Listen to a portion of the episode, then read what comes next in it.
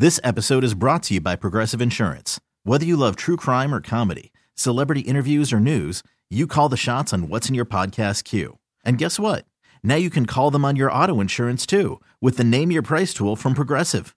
It works just the way it sounds. You tell Progressive how much you want to pay for car insurance, and they'll show you coverage options that fit your budget. Get your quote today at progressive.com to join the over 28 million drivers who trust Progressive. Progressive Casualty Insurance Company and Affiliates. Price and coverage match limited by state law. The following is a paid program. The views or claims made are not necessarily those of WILK staff, management, or sponsors. It's time for Laurie and Lynn. Local talk to start your weekend right. And now, Laurie and Lynn on WILK. Good morning. Good morning. How are you today? doing? I'm doing fine. I also noticed driving here that all of the leaves are really getting into wonderful colors. They're yeah, you know what? I blossoming. didn't. I don't know why. I, I'm going to tell you. Going to tell you why I didn't pay attention, because I was focused on the road because I was on the phone, which I usually am. So Uh-huh. I tend not to stray if I'm doing that. Talking to my brother Timmy, Yes. who lives in Jupiter, Florida, who is had to evacuate his home, which is only about a, not even a mile inland, and um, he is a couple more miles inland. And I spoke to him, and I said, "Timmy, are you?" Here I am asking a 51 year old big strapping guy, "Are you afraid?" And he said, no, but yesterday, last night, I had to run out and get things. And Joanne was saying, you know, we have to do this. We, so I got a little nervous about it all. He said, but we're, you know, we boarded up the front window and did what we had to do. And he said, we're out of there.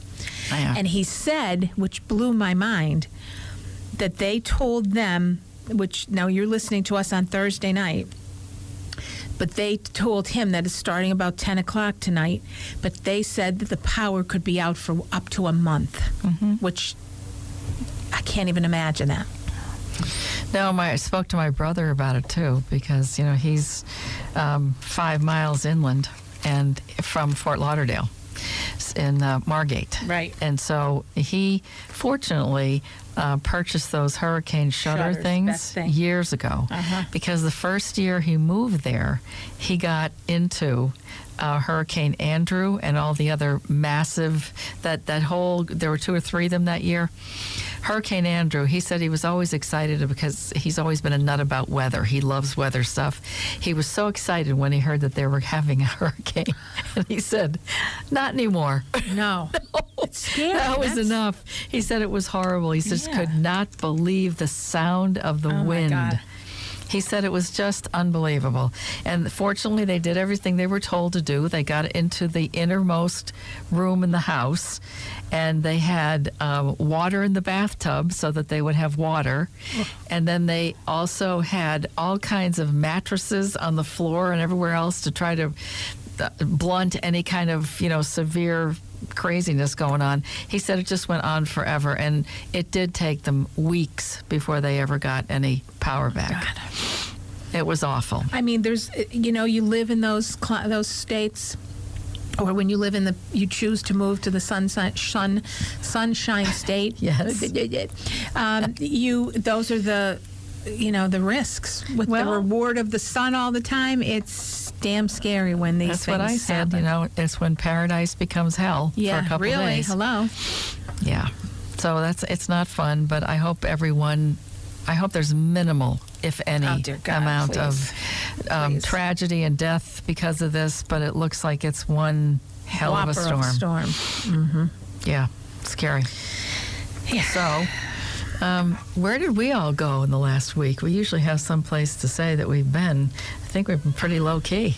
No, we were together again. You know, we, we keep forgetting I keep this every forgetting. single time, but we were this week, remember? Because Pat was with us. Yeah. And it, we were out, and I cannot, you know, I have to scroll through my um, things of what I did to understand where we were. But didn't we go out last Thursday night? Yes, we did. As a matter of fact, he said to me this morning, he said, he said, what day is today? I said, today is Thursday. Don't we usually go out? Uh-huh. now, why does he remember that? I don't know. I don't know, but I will tell you, success beyond success. Thank the good Lord was the first ever Remembrance Walk for Hospice on Saturday morning. It was absolutely it, all we wanted it to be. There Good. were over 300 people. Um, it was a beautiful. It was. I mean, and as far as the weather, it was warm. It didn't rain. It was a little overcast, but no rain. Thank God, because it had rained so many days before. And everything worked out beautifully. The people were great. The stories I heard from people who were there, and then we had a red balloon release um, that everybody got, and um, there was a prayer said, and then on the count of three, the balloons were released in memory of whomever you were there for. And then Jack Martin, who was the DJ, played for 99 red balloons. Go Oh, right after it was.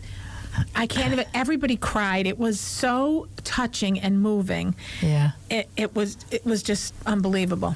Did you find a muralist? Yes, I did. At the last minute, Catherine Squoven from uh, Spirited Art helped me out, and I got uh, her organization to come with these. The, she came and set up, and then two of her artists were there who were wonderful, and they did a great job. So we're very happy that we were able to do that. That was so important for me to have there because I think that pieces of art that are in remembrance of something you do, it just when you look at it, it takes you back to that. And I, with everyone's little notes and hearts, it was just, it was lovely. And Catherine, and I don't know if she knows this or not, but she sent me a few photos from that she took.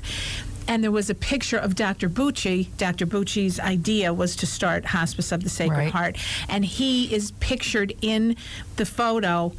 Uh, his, he was the only one doing it, painting a red heart on the mural, and it was Dr. Bucci. And I don't think she knew that, but it was so neat that that came over that way, and it was Yeah, him doing it. So that's good. Um, yeah, and uh, Bishop Monsignor or Monsignor Bishop Timlin was there, and he was wonderful. God bless him. He said to Jack Martin when the balloons were going up in the air, he said, "Well, I can tell you, Jack, I'm glad I'm not flying my airplane today." but he was he was wonderful. It was just a perfect day. So we were Well, very happy. I do remember that when my uncle was there at the hospice, um, he uh, Bishop Timlin came in just about every day and walked around to all the different people in, in every room and um, gave, asked permission to just say a prayer if they wanted to, and most people did. There were some people not of the Catholic faith that even, you know, they just said, yeah, prayer is prayer. prayer's mm-hmm. prayer. And that's what he did. And it was just nice to see him do that. He's always there. Yep. We love him, and he does wonderful work for us, and people just feel so comforted, mm-hmm. regardless of their faith. Right. But we get most clergy in there, most, you know, rabbis and Protestant ministers and stuff come in. So it's, but Bishop Timlin is there all the time. Mm-hmm. So We did go to Russell's last week. I know. I thank you for remembering. was that Friday or Thursday? Thursday. Okay, Yeah, I think it was Thursday. it was Thursday. Yes. Because Yes. remember, so- you and I scooted out of here and went over to Mrs. Scanlon's for a bowl of Oh, soup. that's and then right, we we decided did. to go up to Russell's that night. Yeah. At which place we saw our good dear friend Jerry Weinberger not once but twice. Uh-huh. right? We were teasing him and sitting next to him. so- And we also have to acknowledge that we had uh, Mr. Tim Farrell, CPA, oh yeah, there. he was hanging at And- Rich Post, Mr. Banker, Rich Post. Yep, and um, Benno um, Bavard was sitting Bino, next. Bino, I don't know how you pronounce his name. I think so, yeah. Okay, Bino Bavard was there as well. So there are a lot of folks there that we knew. It's kind of like a little uh, hometown hello. Mm-hmm. And that was yeah, nice. it was a good night. It was, and the food was great, as it always is. And DiNapoli was on his best behavior. Oh, yes, he was. Uh huh. Yeah, so thank you for remembering that because I didn't have it in my phone to go back. So no, I knew you. You're right. We, I knew we did because we somewhere. planned it last minute. And Yes, we did. That was it. So, and then we have the, which will be over by the time you listen, but the hundred for hundred drawing at the cultural center. And that's great because there's three prizes. Three, well, there's a lot of prizes valued over a hundred or more, but Mm-hmm. Yep. the big cash prizes are twenty five hundred, five thousand, or ten thousand dollars. Yep, and Patrick thinks we've got the winning ticket. Oh, does he? 10. Well, good. Yes, it's uh, good to feel that yeah, way. he said that. Somebody does. Mm-hmm. Yeah. Somebody has it. Well, yeah, that's the point. Somebody's got to win it, and why not us? And I That's have to wish a big happy birthday to my gr- my godchild and my youngest nephew, Jack Cadden. He is eight years old today. Hmm. and and he's a good boy. And so we are going over to his house tonight for a while for his birthday party. so happy good. birthday, Jackie Boy Cadden. That's your brother. My brother Jim's. Jimmy's youngest son. Jimmy has four boys and a girl, and Jack is the baby. Okay. And he's my godson. How old is your cute. niece? Mary Kate is 17. Ah. And Jack and my oldest son, Ti- my oldest son, my well, my oldest nephew Timothy and his younger brother Jack, also have celiac. Oh, okay. So we Mm-hmm. so know when Jimmy genetic. called me to invite me, he said, "We're having pizza, and we're having." I said, "Will you be having gluten-free pizza?" And he goes, "Of course." I said it was so cute when he found out that I was, I had celiac, and Mm-hmm. they there's like this kinship you get when someone else is because you, you're like, "Oh my God, you have it too." Jack said to his father, "Dad, is Aunt Lulu hundred percent gluten-free?" Here he is, little seven year old. Is she 100% gluten free? he meant, did she get tested? Does she know she has it? Oh, that's Oh, 100% gluten free? That's good. And that's what they call me Lulu, as you know. I I didn't know that. Yeah, that's my it. nickname. My oldest Timothy, my oldest nephew, could not say Laurie, so he used to call me Lulu when he was a little kid, and it Mm-hmm. just stuck.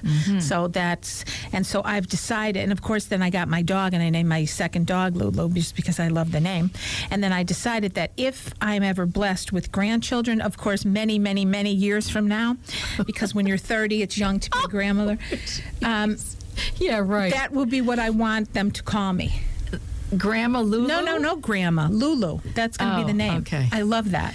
All right, and I understand you went to visit a certain kitten this week. Did you have to say that?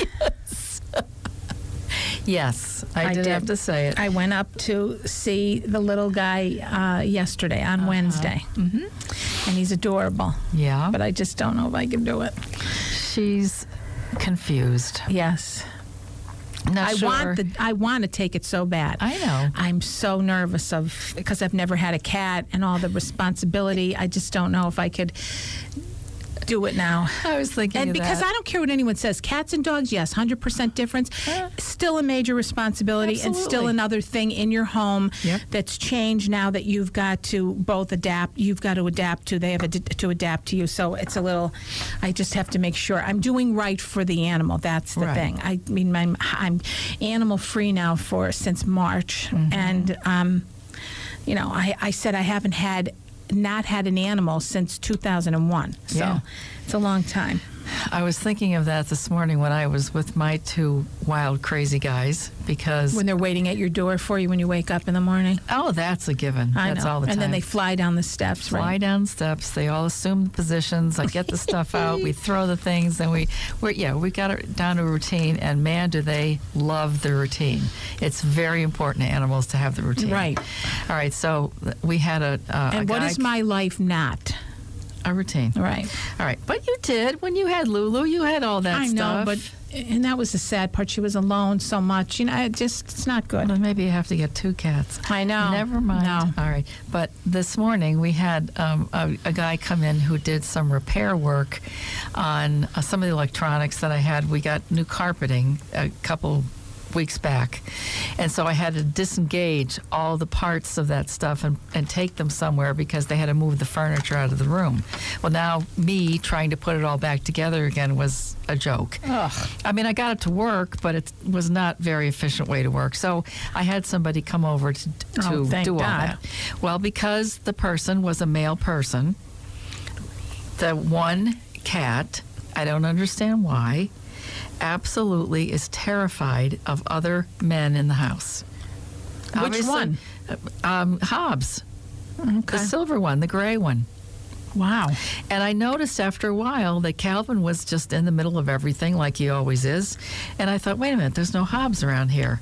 So then I realized I went downstairs in the basement, and what he does is he goes Cower. behind the furnace against the wall and just sits there, Aw. scared to death. Aw. And I have no idea why. They're Because, mysterious. That's It's the beauty weird. of them. but there you are. So up next, we have a wonderful woman going to join us. indeed. Wanted to say who she is before we break. Yes, Dr. Karen Arscott, who is a, as she said, surviving lung cancer and also a full time uh, professor at the uh, Commonwealth Medical College. There we go. And so she has lots to tell us. Okay, we'll be right back. You're listening to Laurie and Lynn Show. Here's Laurie and Lynn.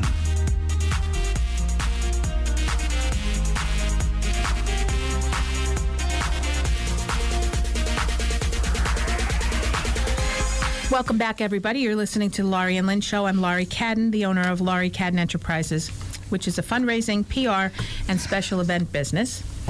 And my name is Lynn Evans. I am the president and CEO of Northeastern Financial Consultants. We're a fee only financial planning firm in Clark Summit. I'm also the author of a book called Power of the Purse Fear Free Finances for Baby Boomer Women. Available on Amazon.com. Thank you very There you much. You said it. Okay. All right. And today we have with us a very special guest. This is um, an unusual situation, but this is a month where we actually have five Saturdays. Yay. So we have an extra an extra day in there for us to talk to some people that we kind of uh, wish we could bring in every now and then. So my our guest today is Dr. Karen Arscott, who is, has graduated from the Philadelphia College of Osteopathic Medicine and is board certified in neuromuscular medicine. Dr. Arscott has a private practice in Clark Summit, Pennsylvania. From February 2004 through September 2012, she's held the position of program director for the Physician Assistant Program at Marywood University. Since 2008, she's been a leader with the Northeast Central Pennsylvania Interprofessional Education Coalition, serving as Scranton's regional director and since 2014 as chair of the coalition. In October 2012, Dr. Arscott was appointed to a full time position as associate professor in medicine at the Commonwealth Medical Medical College. She has presented nationally and internationally on interprofessional education. Um, in addition to her position at TCMC, Dr. Arscott, Dr. Arscott taught the addiction and the family segment for the Student Assistant Program in Lackawanna and Wayne County counties for five years. Uh, the other thing that I think is important to note here, we can go through all the wonderful things that she's done, is she's a lung cancer survivor. And she's very involved in that the promotion of that uh, disease and its elimination, which would be a good way to put it. Um, and we're going to talk about all of that in just a minute. She was named Northeast Woman in June 2008 and received the Marywood Alumni Award for Excellence in Health and Human Services in June of 2001. And in 2015, the students at TCMC nominated and voted her the recipient of the Leonard Tow Humanism in Medicine Faculty Award, and she was inducted into the Arnold G. P. Gold Foundation. She lives in Waverly with her husband, Dr. James T. Arscott. And welcome, Karen. Thank you. Good to be here today. Karen, that could take up your whole time just talking about your I told to sh- wonderful. I Yeah. did shorten it. I did shorten it. Wow.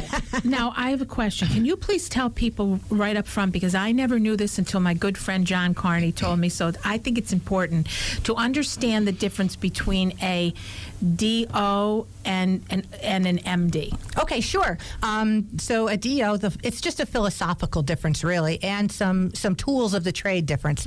So a DO, the philosophy of osteopathic medicine is that the body has unbelievable abilities to heal itself, and that as an osteopathic physician.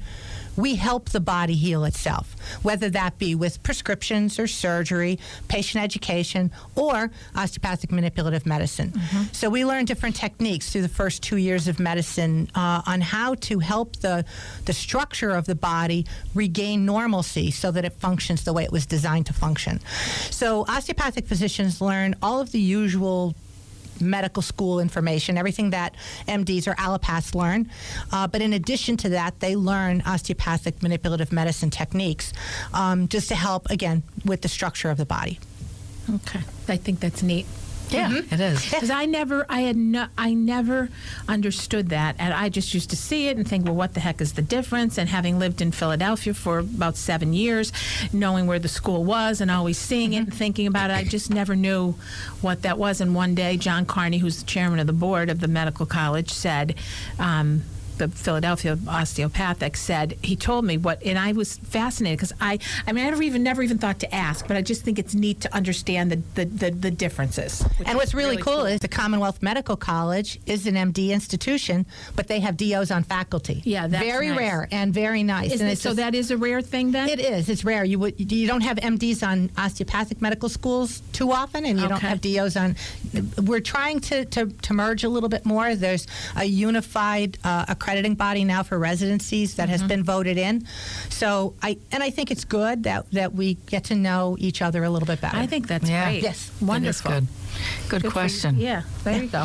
So let's talk about. Um, first of all, I think a lot of people would like to know your story about your um, experience with lung cancer. How did that happen? Sure. So, um, so first of all, I have no known risk factors for lung cancer, Okay. and I was it was ten years ago. I was forty six years old, and I was having trouble with my right hand. And couldn't find out what the problem was. I went through so many different tests, and it was a couple months of testing, going to different doctors that I know personally, and couldn't find the answer. Finally, someone said, "Let's just check an MRI of uh, your brachial plexus, which is the you know the blood vessels and the nerves and such going into your into your right arm." And so I went for that, and when they did that, they there was a nodule in my right upper right upper lung field, and it wasn't anywhere near anything, so it had nothing to do with my hand. And so um, they said, "Huh, that's interesting." And again, since I had no risk factors and it was really small, they said it's probably just an incidental finding. But I was told to have a follow up CAT scan in four to six months. So in the meantime, my right hand is just getting, and I'm right hand dominant, and my right hand's getting, you know, worse and worse. I'm just having trouble with it. It's it's it hurts and it's it's getting bluish in color, and I'm, I'm losing the use of my right hand, and nobody can find the reason for it. So along comes my five uh, is you know i'm hitting the four month time that i have to have this cat scan and i said let me go have a 3d imaging cat scan uh, so that I could look at my whole brachial plexus again, again the nerves and everything, from a different in a different with a different technique, and I'll have that nodule checked at the same time, not really thinking anything of it. So I go for that imaging at five months, and um, that nodule had doubled in size and now had spicules coming off of it. and I remember I was there by myself, and I said to the tech when I went in, I said, "I'm a physician. I want to. See, could I see my image? I've never seen a 3D CAT scan image before." And they said, "Sure, no problem." You know, so I walked around to look at it, Oh my God. and I went, "Oh my gosh! Like I have lung cancer," you know. And so, um, you know, I saw a pulmonologist in the area, and um, you know, who confirmed it, and. Um, and I had my and I was considered a stage one incidental finding. Mm. It was just an incidental no finding. smoking or any- Nope, no never- risk factors. Not that I not that we're aware of. No, I never. No, I'm a never smoker. I'm a 46 year old woman, so really healthy. You know, mm-hmm. I, I'm doing spinning class all the mm-hmm. time. I'm you know the whole nine doing everything. yep. You know, I'm just mm-hmm. taking it, eat healthy. I do everything right, right. So, so anyway, and I still remember my husband, who's an anesthesiologist. I remember standing in the kitchen of our house, and he looked at me and said, "Lung cancer. Where did that come from?" And I said. You know, so uh, As only two physicians could have this conversation Yeah. because it's almost so like unremarkable. I would have been like on the floor somewhere, excru- I- I- like Yeah. th- with the diagnosis like Yes. that. Yeah. scary. You're just like, well, you know, so you're a physician, you think, well, something's going to get you at some point in your life, I know. right? But I know. but As I got to tell you, never would have expected that one because we were in the same you know, in the same place that most people are. That since I didn't have any risk factors, since I never smoked, and no secondhand smoke either. My parents didn't smoke. My husband doesn't smoke. You know, like I had no risk factors. I thought that's one of the cancers that I'm pretty safe from. You know, I'm not going to get that. So because I was ignorant to the facts, uh, like most most of us are, both both um, healthcare providers and lay population, and so um, so I had a surgery, surgical cure. Um, but 16 months later, I had a recurrence of that lung cancer in the middle of my chest, in the lymph nodes. So now I'm a stage three, and my my you know my risks are really bad. Um, and so uh, the uh, I went to my doctor, and now I'm 48 years old, and I said, "Hit me with everything you have." Said I'm going to hit you with everything, including the kitchen sink, and I said, Oh. "Okay."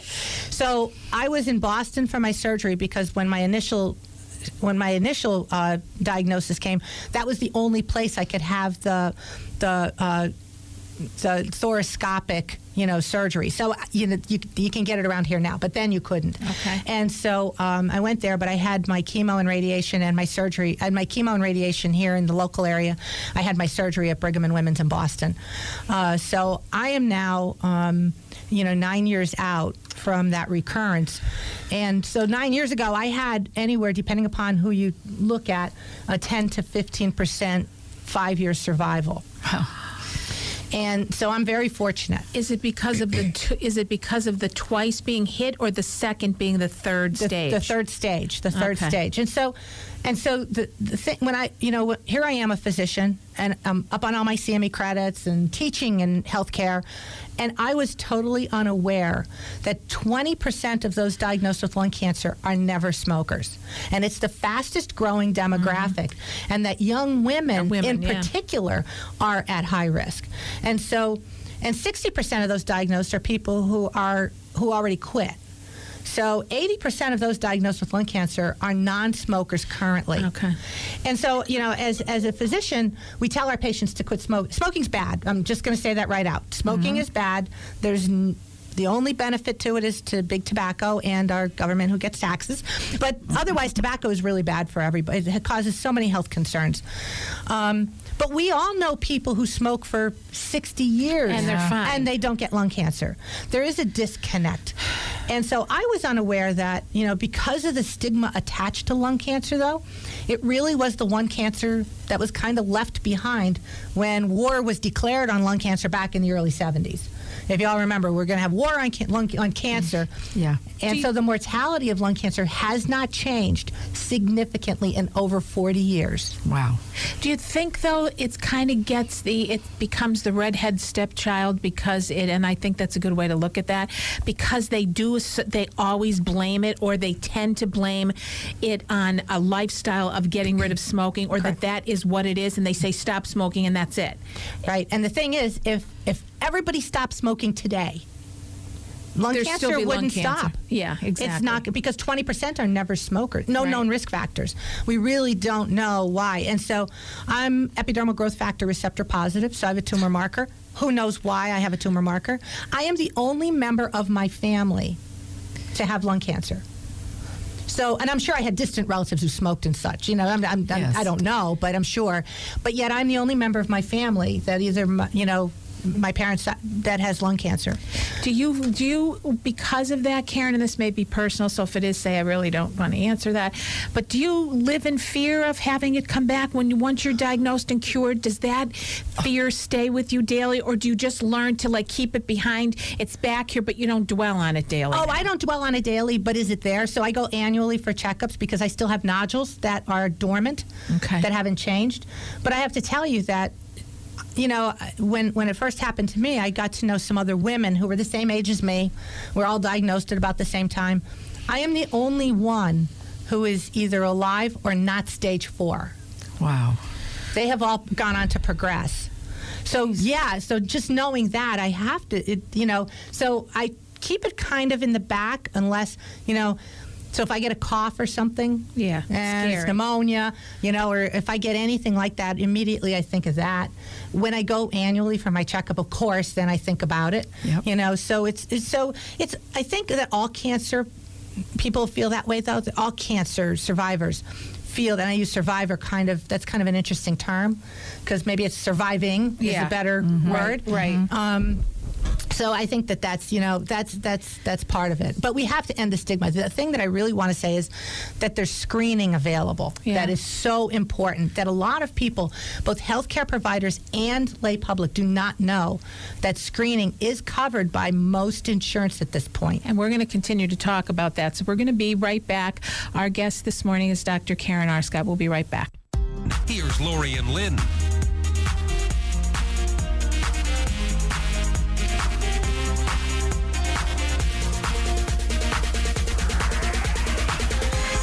Hi, my name is Lynn Evans. I am the president and CEO of Northeastern Financial Consultants.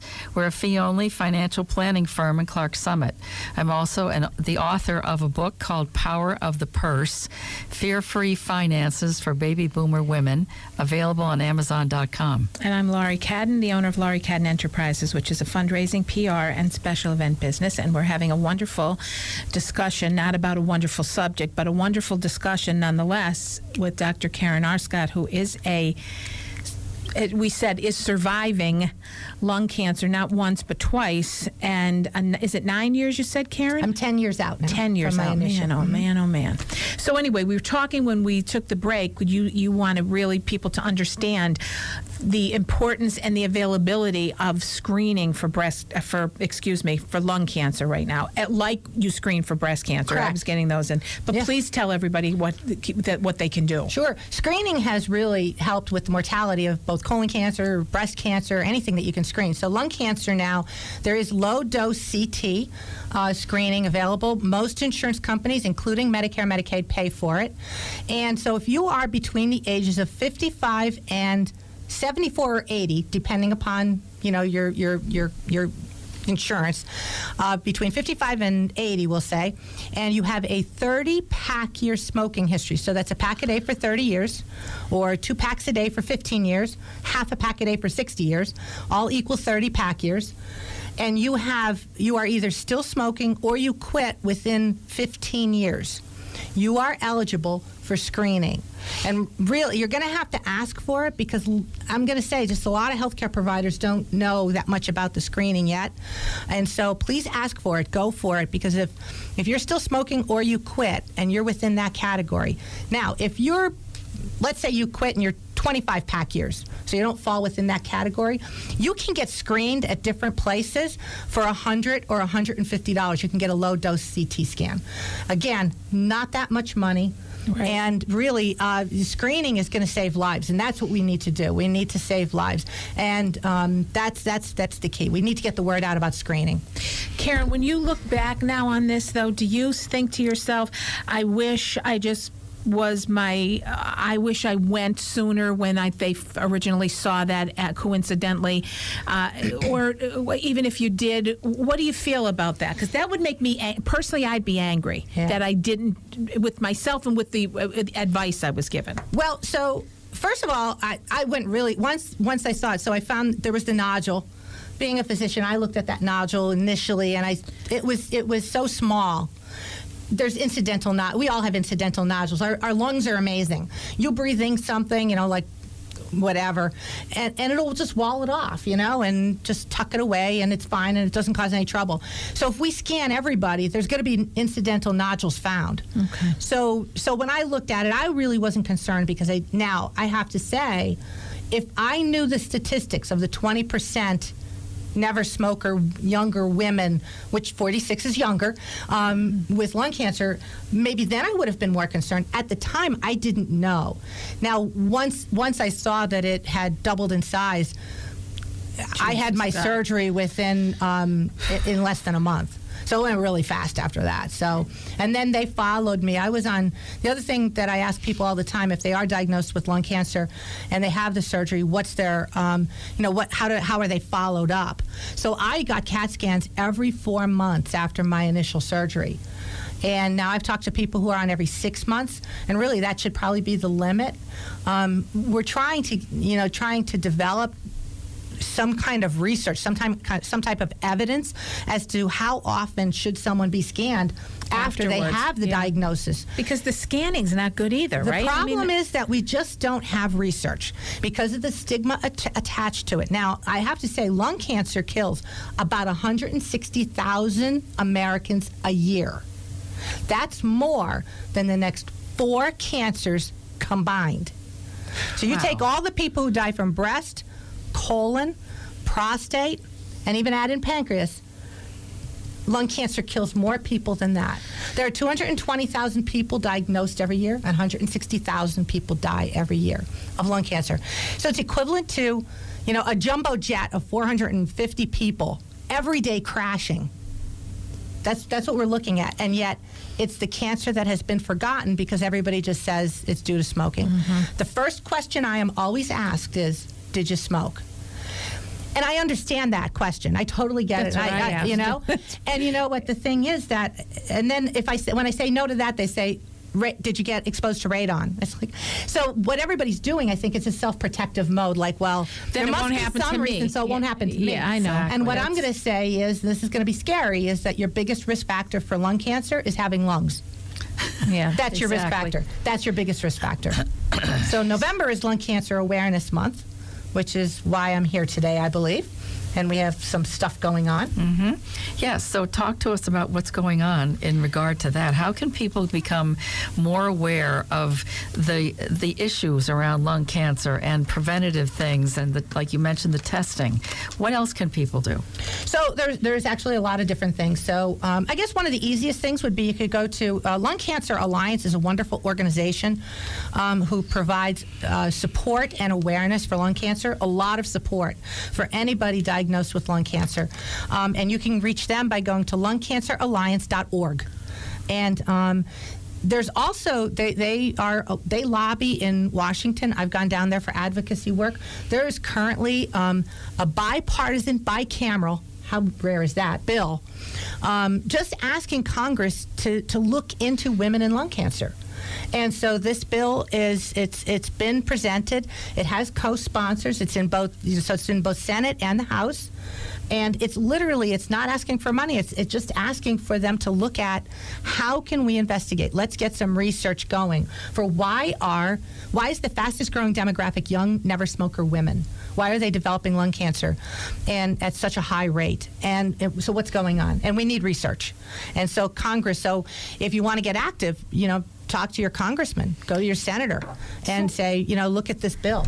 Is there anything out there about hormonal changes? Has that been examined and explored? Because God knows it causes everything else. You're you're absolutely right. And estrogen and such has been examined in the past, and it's always kind of like on the fringe because when you think of women, you Women, think yeah, of, and yeah. at that age, I mean, that's Absolutely, and so yeah, that is being looked at, and um, and it, a great question because absolutely, and you know when you think of younger women, the estrogen and such, ab- absolutely, it has to be Karen, investigated. can I just tell you, I'm a nursing school dropout of seven months. So I, who needed three years, as I say, I learned it all in seven months. no, I, I, was, I learned most of my I- medicine from having kids There in you family. go. there you go. But the, I mean, really, that would kind of make sense Sure. if it is looking at women. You got to look at those hormones. I mean, because they the are 40s, yeah. little devils, aren't they? Mm-hmm. Oh, they are, aren't they? Yes, yes, they are. So what what are you doing now? You Okay. and I spoke Right. when you came in, when I walked in, and we were talking about how I met you years ago, and you've been very active, and and you're staying that way, and your Mm-hmm. Yep. plight to get this, you know, to the forefront. What what what else is happening? So, with that? uh, you know, I'm part of a, a group. We formed a group, uh, myself, my sister, my husband, and now we have this wonderful team of other people who uh, we work really hard at raising awareness and, and support for people who are touched by this. So, coming up in November, um, we have, you've maybe noticed, over Courthouse Square for the last two years, we've planted 1,600 flags in the lawn there. Each flag represents 100 people who will lose their lives to lung cancer this year. So we will be doing that. Now, we, we're going to be planting them uh, Sunday, October 30th at 1 o'clock. Anybody who wants to come out, and help us uh, put these flags out. That'd be great. Um, and we invite people to write the names of people Oh, yeah. on those flags if they want to, uh, kind of as a honor or a memorial. Um, no charge. We don't. November we don't do any fundraising. Uh, we did our fundraising in the summer so that we have some money to, you know, we donated to Lung Cancer Alliance, and some of it we're using to promote these events. And then on First Friday, uh, November 4th, we're going to have our Shine a Light Vigil. And the vigil is really, you know, to support yeah, people who have lung cancer and their loved ones really they're- don't get the support, you know, because there is that stigma attached. I have talked to so many people who won't even tell anybody what kind of cancer they have. They just feel so, and, and, and it's just like, and even if they were a smoker, they feel bad because Oh, they feel like I. well, they're the ones who really do. But I, right. but I, So- I've run into smokers who are have tumor marker positive, so they probably would have got it anyway. But because they smoked when they were in college, yeah, it exacerbated. and maybe they only no, not No? maybe not even that. Maybe they smoked when they were in college for three years or something like that, which technically isn't even a risk factor. But now they can't say I'm a never smoker. Yeah, I smoked Yeah. in college. Everybody goes, oh, see, Right, there you yeah. go. And that's Yeah. not fair. And so the other thing I'm going to ask people out there, uh, whoever's listening to this, if you run into somebody who has lung cancer or a relative, please don't ask them. Because if they did, believe me, they're already feeling bad.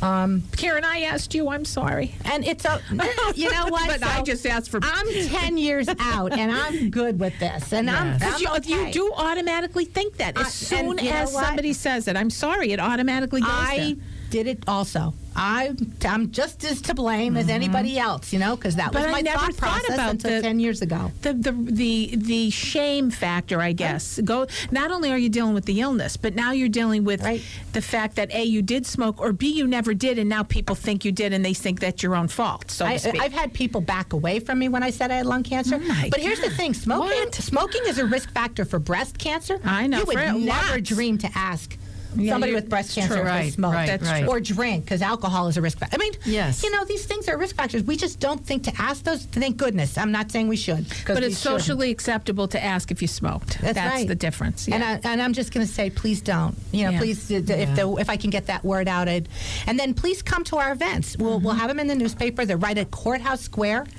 um, Scranton. Uh, so first Friday is our vigil. Come to our vigil. Believe me, no fundraising. We're not going to be hitting you up for money, anything like that. We're this is to just offer our support, and go to the Lung Cancer Alliance org website because if you or a loved one have lung cancer they have a ton of support information they'll hook you up they have a phone buddy system they'll hook you up with people it's just great so And Karen, what, what, that very quickly, but when I saw you and your husband in the paper, what was that for? Was that, how long ago was that? Because that's when I read and I didn't realize you. Was it about the alliance? Oh, that or- was probably last year. The I think the vigil last year. I think we were in the paper, but yeah, we were in a little bit this past summer because we did a lapse for That lung might have cancer been what it was. and- That's it it didn't was. seem and too then- long ago. And we did a big event at the Vault in Scranton and, Okay. and such, you know, trying to raise funds. because that's where and I read and knew didn't. Right. And so, So, the November 4th event, you're talking about Shine a Light on Lung Cancer. Mm-hmm. Is that also at Courthouse Square? Yes. Mhm. Okay. That will be right there where the flags are. And, Okay. um, and again, lungcanceralliance.org. If this radio obviously goes outside of the Scranton area, Oh, yeah. there are Shine a Lights all over the world. So if you go to lungcanceralliance.org, you can actually find a, uh, a Shine a Light near you. And Okay. they're because they're, everywhere. There's one in the Poconos, I know. Um, Sometimes there's there's one down in Wilkes-Barre. Oftentimes, so they're all over the area and they're all over the world actually. and say the time again for November 4th? November fourth, five thirty. Okay. All right. Well, Karen, thank you so much. Continued good Thank health, you. my friend. You look wonderful and keep up the good work. Thank you so much for inviting me You're today. I welcome. Come back it. Anytime. We'd up. love to have you, right, Lynn? Yeah, Anytime. And where can they reach you? Um, they can reach me. Um, you know, uh, lungcanceralliance.org can put you in touch with me. Uh, you can reach me through the medical school also. Um, Okay. You know, if you call the Commonwealth Medical College, uh, or my email is krscott at tcmc.edu. There you go. Great. Well, thank you, Karen. Thank you very much. Thank you. And we will see you soon, everyone, or talk to you soon anyway. Have a great weekend. It's a long one this weekend. And uh, be nice and be be safe and be nice. Let's get it. So I have two be nice. Yeah. Bye bye. Bye. Bye. T-Mobile has invested billions to light up America's largest 5G network from big cities to small towns, including right here in yours. And great coverage is just the beginning. Right now, families and small businesses can save up to 20% versus AT&T and Verizon when they switch. Visit your local T-Mobile store today.